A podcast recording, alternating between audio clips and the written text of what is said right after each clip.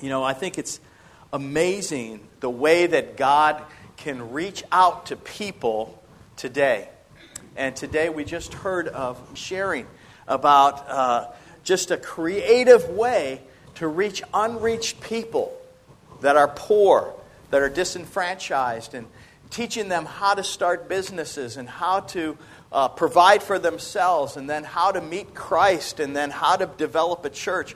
It's an amazing way that God can work. He does it in so many different ways, and we can be a part of that. You know, when my wife was 17 years old, her sister came home from college and shared about how she had found faith in Christ. And the, the strange thing was is that Lori was kind of estranged from her older sister. Uh, her, the older sister kind of used to boss her around, and so they didn't get along very well. You know, Lori doesn't like to be bossed around. Well, if you were a husband, you'd know that. She doesn't like to be bossed around. And so they didn't have a great relationship, but what she saw was that her sister had a different kind of love and a different kind of respect for her. Something had happened in her life because she had come to faith in Christ. And so she invited Lori that Sunday to go uh, to a service at church. And Lori said, I got to see what this is that changed my sister. And she not only brought a Lori, but she brought the entire family and Lori's friend. At the end of the service, they all went forward and received Christ into their life. It changed the whole dynamic of her family. Because instead of a family just uh, kind of disintegrating, they had a center focus. They focused on Christ. Something changed there. Today, as we think about reaching out to other people, I want us to think about where does that begin? How do we do that? How do we reach people for Jesus Christ? What does God want us to do? You know, I believe there's a biblical mandate for all of us. First of all, it's to know Christ, to have a relationship with Him, and then the other thing God wants us to do is make Him known to others. Because that's what happened to you. If you're a believer here, somebody that you know reached out to you in love and began to share the gospel with you. It could have been a friend, it could have been a family member, it could have been a ministry. There's so many different ways that could have happened to you. But it took somebody that cared enough to reach out. And this is something that God has to work in us this passion for reaching out. I believe He does that as, he, as we get into His Word, as we get into His presence things begin to change in our heart, He reprioritizes our lives. He sets things in a right order, and He gives us opportunity, and He sets up divine appointments where we can interact with people that might not have been open to the gospel before, but because we know them, they begin, and because we share with them, they begin to be interested in the things of God. You know, our main text today was read by uh, uh, Jeff earlier today. It's from Colossians 3 15 through 17. But it's a very familiar passage, I think. But it's one where the Apostle Paul was writing to the Colossians. They were brand new believers in Christ. He had never visited them. He was writing from a prison, but he wanted them to understand some of the things that they needed in their life in order to be effective for God in the world that they lived in. And these things are still true for us today. Think about this. Colossians 3 15 and 16. Let the peace of Christ rule in your hearts. Let it be the umpire. That's actually a, it's really the word that means an umpire, a guy that calls balls and strikes. Let, let the peace of Christ uh, be the umpire in your life. Be the thing that guides you, that gives you a sense of the thing that I'm doing. If I don't have the peace of Christ, maybe there's something missing in my life. Maybe there's something that's not right in my life. If I'm full of anxiety or worry. But he says, let the peace of Christ rule in your hearts and then be thankful. Let the message of Christ dwell among you richly. I mean, like, let it be what you're feasting on, the word of Christ. And we talked about spiritual songs and the things that, and the worship and the presence of God. Teach and admonish each other. And I think what the Apostle Paul was saying really get to know the God that you love, the God that you serve. Really allow God to do that work inside you so that it flows through you to other people. And I know uh, in our lives that we can be we can be very busy and we can be very distracted from that happening. But this is what Jesus said. When Jesus was talking about the Holy Spirit, and this is a this person of the Holy Spirit is a resource that is for every believer. He said this Whoever believes in me, as the scripture says, rivers of living water will flow from within them.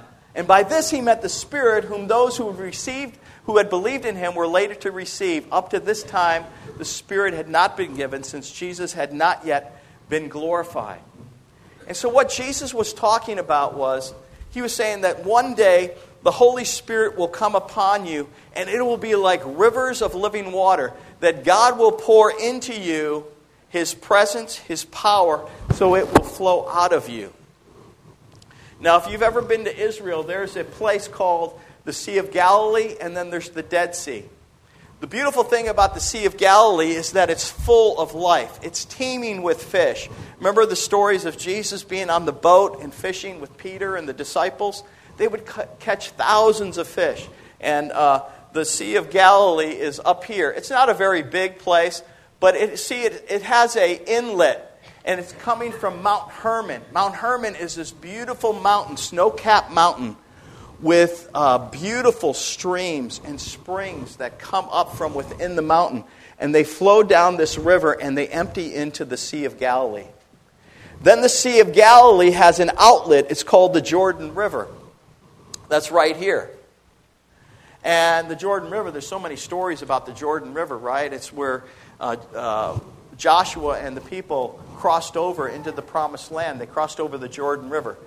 And that's also full of life. But then it empties into this place called, this big place here called the Dead Sea. The Dead Sea gets its name because everything that's in it is dead. Right? There's no fish there.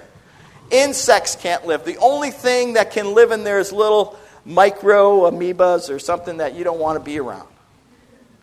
But that's the only thing that can live there. It's dead. Why is it dead? Because it empties in and there's no outlet. It's just a, it's surrounded by desert. It's a great place to get a mud bath or things like that, but it doesn't really have life in it. And so Jesus, when he's talking about there is the Holy Spirit's going to be coming and there'll be rivers of living water flowing through you, he got everybody's attention there because in that area in the Middle East, Water is the greatest commodity that you can have. You need to have water to survive, and there's not too many places where you can get it. The Sea of Galilee was one of the, the best places to get fresh water and drinking water.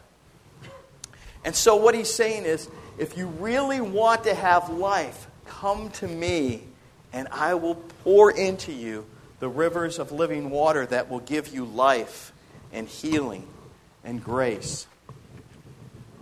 And so, when I think about that, I think about the apostles after Jesus is resurrected. What do they do? They go into Jerusalem and they wait for the promise of the Holy Spirit. And this is what Jesus says But you will receive power when the Holy Spirit comes on you, and you will be my witnesses in Jerusalem, in all Judea and Samaria, and to the ends of the earth. So Christ was saying, I'm going to give you the rivers of living water to flow into you to empower you through the power of the Holy Spirit. But it's not just for yourself. It's not. It's not just for yourself. Yeah, we need God's love. We need His care. We need His forgiveness. But it doesn't stop there. It's got to be passed on to other people. Because other people are dying in the Dead Sea and they haven't yet experienced the love and the care and understanding of God's love for them. And so the Apostle Paul, he's saying, keep your passion for Jesus alive. Let the peace of Christ rule in you. Let the Word of God dwell in you richly. And then whatever you do, whether in word or deed, do it all in the name of the Lord Jesus Christ.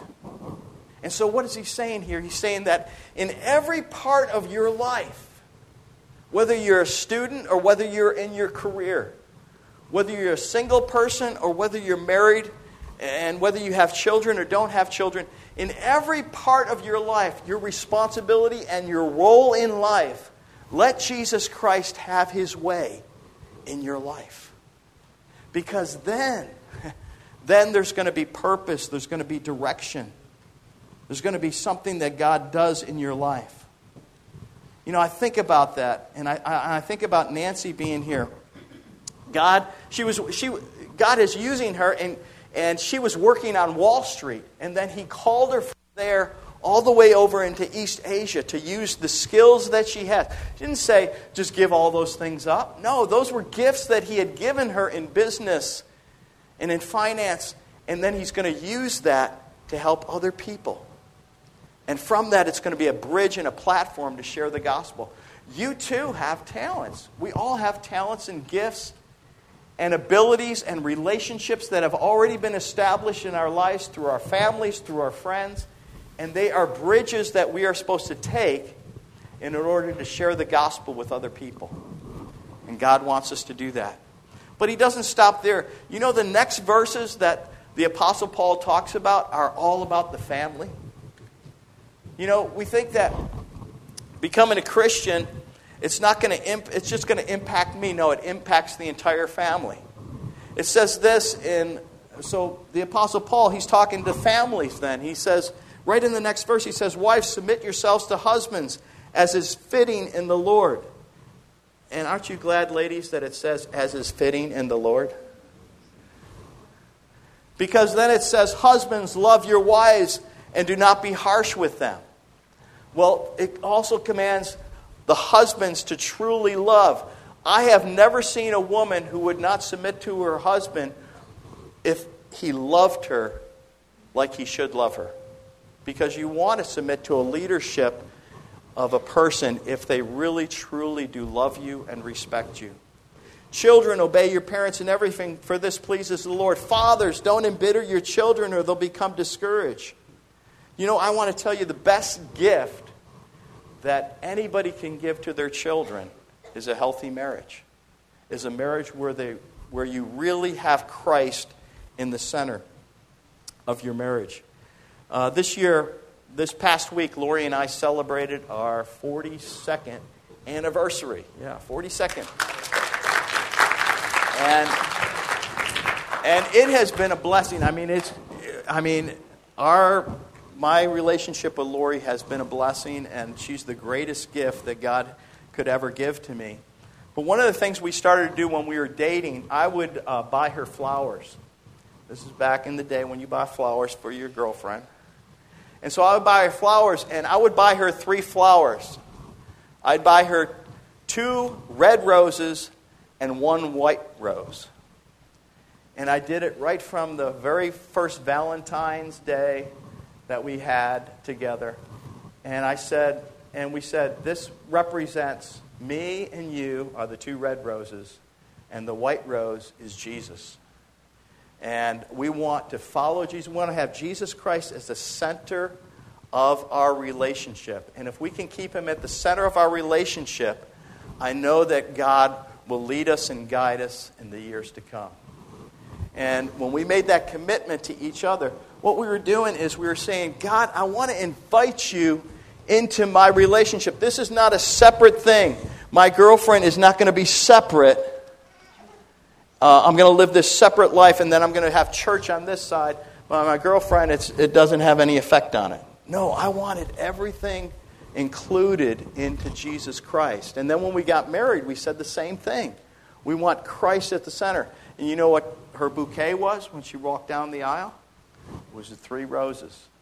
Now, the florist gave us a dozen. And it kind of upset Lori. She goes, Would you give me a dozen roses? I said I wanted three roses. They felt bad like we didn't have enough money which we didn't have enough money. But they gave more roses than we needed. And Lori said, Oh, no. her mother said, Don't worry about it. I'll take care of it. I'll make the three bouquet and you can carry it. And, um, but it represented something in our lives and it represents something still in our lives. You want to have Christ in the center of your life. Ecclesiastes 4:12 says this, though one may be overpowered, two can defend themselves, a cord of three strands is not quickly broken. And that's what I want to tell young people. When you're thinking about dating somebody, when you're thinking about starting a relationship, think about Jesus Christ being in can Jesus Christ be in the center of this relationship? Can my Lord, who I love, still be in the center of this relationship? And if that's a negative, don't go further. Don't go further in that relationship. Make sure that Christ can be the center in that relationship. Not that you have to be called into ministry or anything like that, because we already said, whatever you do, whatever God has called you to, whatever occupation God has called you to, the medical field, whether He's called you to be a lawyer or an engineer or a teacher, or whatever He's called you to be, still have Christ be the center, even in that career, in your relationships, and allow God to bless you because a three-fold cord is not easily broken. Today, I, I, I entitled this message. What did I entitle this message? Three way conversations, that's right. I wanted to say conversations three way. No, it wasn't that. It's three way conversations. And three way conversations are conversations or in our life when we allow Jesus Christ into the conversation and into the relationship. And that's really one of the reasons why we're even having Alpha, is because we want to involve people in a conversation about who Jesus is. And God can allow, God can use that in our lives. It says here in uh, Colossians 4, uh, I'm going to go to Colossians 4, 5, and 6. Make the most of your chances to tell others the good news. Be wise in all your contacts with them. Let your conversation be gracious as well as sensible, for then you'll have the right answer for everyone. I like how it says it in the Living Bible. It says, Make the most of all the chances that you have to share the good news with others.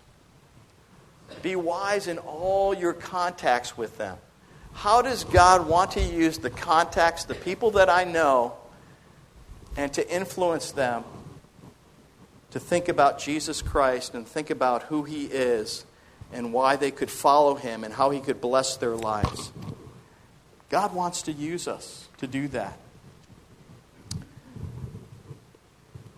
You know, the first three way conversation that ever took place in the Bible that I can see was between the Father, the Son, and the Holy Spirit. You know, God is a Trinity, He's three persons in one. He doesn't need us, He never needed us. Uh, God didn't feel lonely and then all of a sudden say, Let me make man so we can have some fellowship together because I'm so lonely. No, that, that, that's not true. But he did say, Let us make man in our image, in our likeness. He said, uh, Let's us make mankind in our image, our likeness. Mankind was created with the capacity to communicate, to love, to create, to reason, to make choices like no other part of creation. God allowed mankind to have this type of capacity and then also to have a relationship with Him. And that's the beautiful thing about being born today. Being a human being today, we can have the capacity to have a relationship with the living God. But He doesn't want to keep that relationship to ourselves. He wants us to spread that out to the rest of the family, the people that we know, the people that we love, and the people that we want to share Christ with. When you think about the people in the Bible, they all had these three way conversations throughout their life. You think about Abraham. Uh, you know, he was a person that was in communication with God. And he had this gr- direct communication with God, but yet it affected his wife, it affected his children, it affected his entire family. You think about other people uh, like uh, Joseph in the Old Testament. When he was placed in prison, God was with him. But then he shared that conversation that he was having with God with other prisoners. And then he shared it with even the Pharaoh. And then he shared it with the rest of his family as God used him to save his entire family. God had uh, J- Joseph in a three way conversation. Even when David fought Goliath, when he was facing this tremendous enemies, God was giving David the instruction, the wisdom to share what he should do, to do what he needed to do. Mary and Joseph, the same thing. Including God in our life, letting the peace of God rule in your life, allowing his message to dwell in you richly, doing everything for his glory makes a difference in your life. And I want to encourage you 2019, think about your relationship with God. What, are, what, what could be a goal that you have in your life in 2019 as it relates to your relationship with the living God? How are you going to allow the peace of Christ to grow more in your life? How are you going to allow the word of Christ to dwell more richly in you? How can God use you to do everything for His glory, whether it be at work or whether it be in your family? How could that increase in your life? I have one suggestion for you that would help you to do that. One of the things is to get deeper into the Word, get involved in a Bible study. Outside of just Sunday, get involved in something deeper. I encourage you to join Alpha because I think you're going to learn a lot if you come to Alpha. If you can get out on Wednesday nights at 7 o'clock, come to that. Other ways are, are get involved with uh, Moms in Prayer. If you're a mom here, you can get involved in Moms in Prayer. And other ways that you can be involved in getting into the Word of God. But the other part of it is, is then also be willing then to share what you've learned with other people. So, what are some action steps to take? And we're going to finish up here. One, let, have God, let God have His way in your life. You know, sometimes we need to do a fresh surrender to God. There's times in our lives when we need to do, we need to uh, refresh our surrender to God, renew our surrender to God. And what I mean by that is if the peace of Christ isn't dwelling in us, isn't ruling in our hearts, if there is no sense of the Word of God dwelling in our rich, richly, then we need to open up our lives to God and say, God, I need you to pour some of that river in my life. And I want to open up to you. I want to open up to your Holy Spirit to lead and guide me. I'm going to have the worship team come up right now and, and start to play. The other part is in when we do surrender, the Bible says that we can be filled and empowered by His, by his very presence. And God wants that in our lives. He wants us to experience His power and presence in, his, in our lives. And then He wants us to share that, our experience with God, with other people. There is nobody here that God cannot use if you're surrendered. There's nobody here that God can't use. And He will amaze you how He wants to use you people's lives. But you have to be surrendered. You have to be empty to be filled. You have to say, God, these are the areas in my life that are messed up. I want you to take control of them. And I want you to have your way in my life. And then you have to trust and believe that He can use you. So today, as we end our service here, we sing this next song. I just ask you to open up your heart to the Lord. Ask Him to minister to you. If you want to come forward for prayer, we'll pray with you. If you have somebody in your life that, Lord, I know I'm supposed to invite somebody to Alpha, but I don't know if they're going to come. But I want to pray for that. I want to pray for that. And so uh, we'll, we'll encourage you. We'll, we'll stand with you in prayer for that.